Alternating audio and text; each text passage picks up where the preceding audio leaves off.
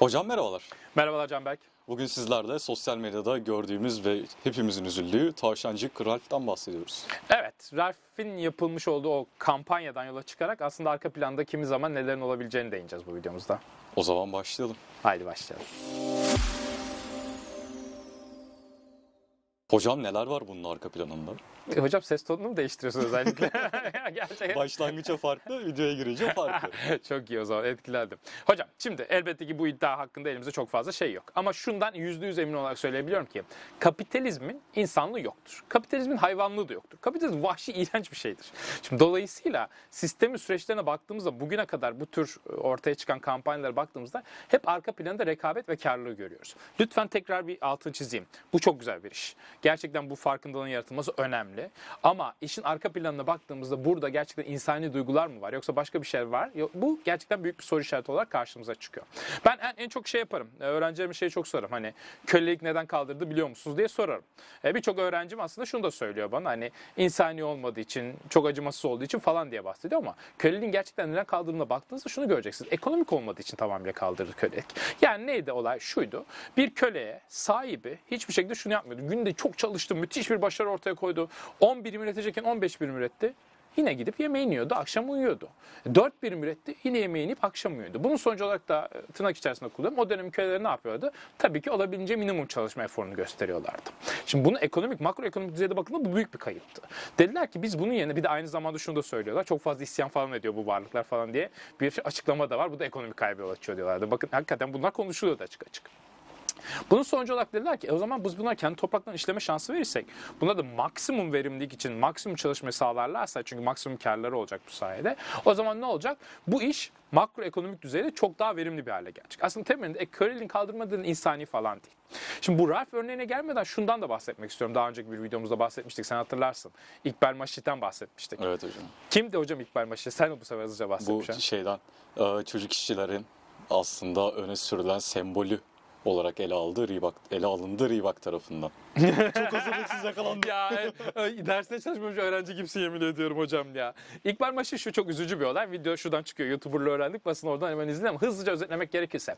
Adidas ve Nike zamanında çocuk işçi çalıştırıyorlardı. Bunun farkındalığını yaratmak için de Reebok bir çocuk işçiyi sembol olarak kullanacağı bir çocuğu aldı. İkbal Maşı, Pakistanlı bir çocuk. Ve bunun üzerinden insan hakları kampanyaları düzenledi. Tekrar ediyorum evet güzel bir işti bir şey diyemeyiz. Yani bir farkındalık yattı ve Nike ve Adidas'ın bugün o hani kadın hakları falan diye Nike ve Adidas'ın belli oranda da olsa çocuk işçi kullanmasının önüne geçti. Ama o çocuğa ne oldu derseniz o çocuk öldürüldü. Sırf bu kadar ön plana çıktığı için. Kimin umrunda? Kimsenin umrunda olmadı.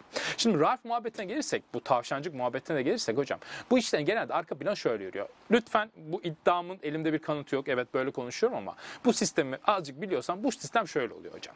Bu şirketlere rakip şirketler para veriyorlar. Yani bugün Ralph'in ne kadar çekildiğine bakın. O sırf şeyinin dışına şeyden aktarmasının 5 hafta sürdüğüne bakın.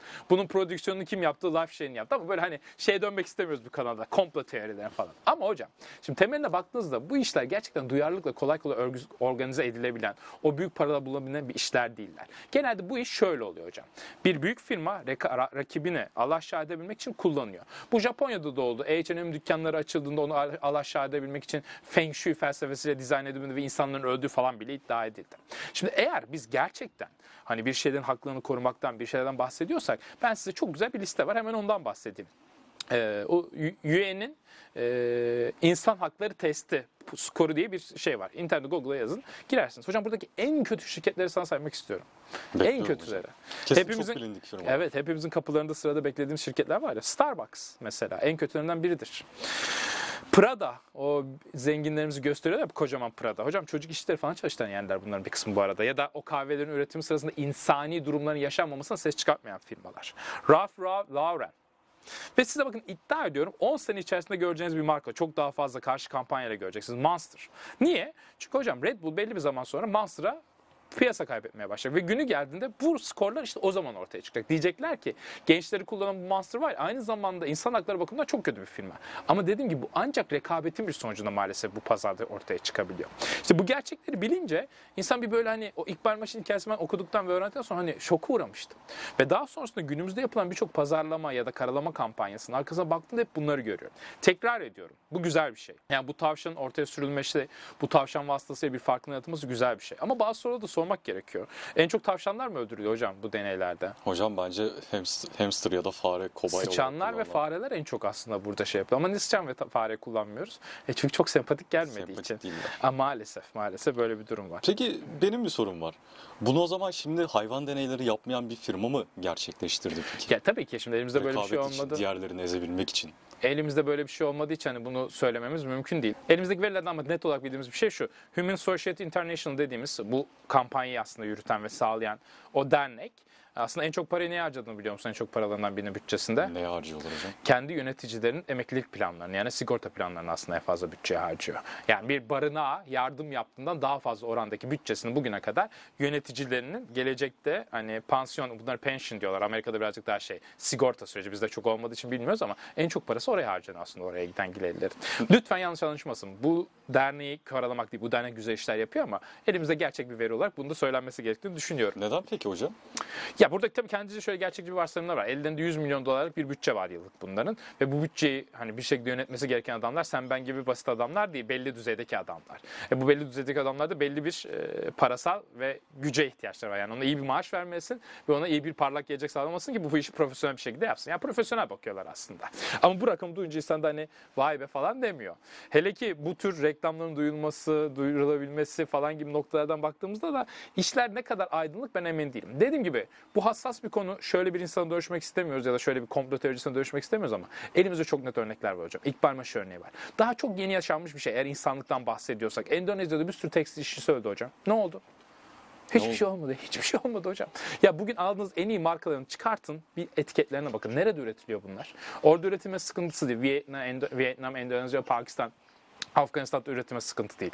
Burada bunları üreten işçiler ne veriyorlar? Bu sıkıntı. Nasıl ürettiriyorlar? Bu çok önemli bir sıkıntı. Birçok firma az önce dediğim gibi üyenin insan hakları testi muhabbetinde göreceğiniz gibi birçok firma burada kurallara uymuyor. Hocam yine içimizi karartarak ama aynı zamanda farkındalık yaratarak aydınlattınız bizi.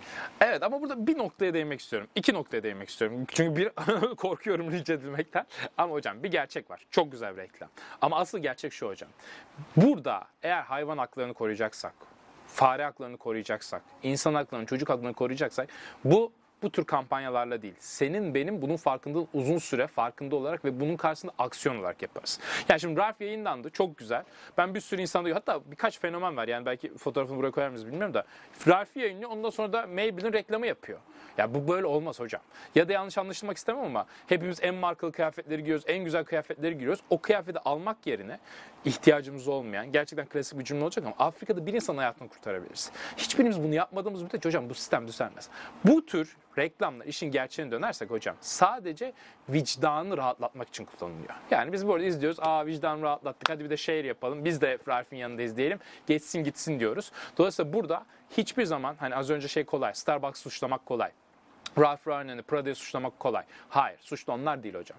Sen, ben Starbucks'a sırf bu yüzden gitmeye bırakırsak, sen, ben Prada'dan biz alamıyoruz da gerçi alabilenler almaya bırakırlarsa o zaman bu işler döner. Yoksa hani böyle kendi kendimize vicdanımızı rahatlatacak şekilde oradan bir tuşla share yaparız. Sonra gidip yine o malzemeleri kullanan markalardan o rujları, o kremleri alırız ya da o kıyafetleri almaya devam ederiz. Teşekkürler hocam. Ben teşekkür ediyorum Can Bey. Bu arada bitirmeden, neyse bu konunun üzerine de bitirmeden demeyelim. Bitirelim. Görüşürüz.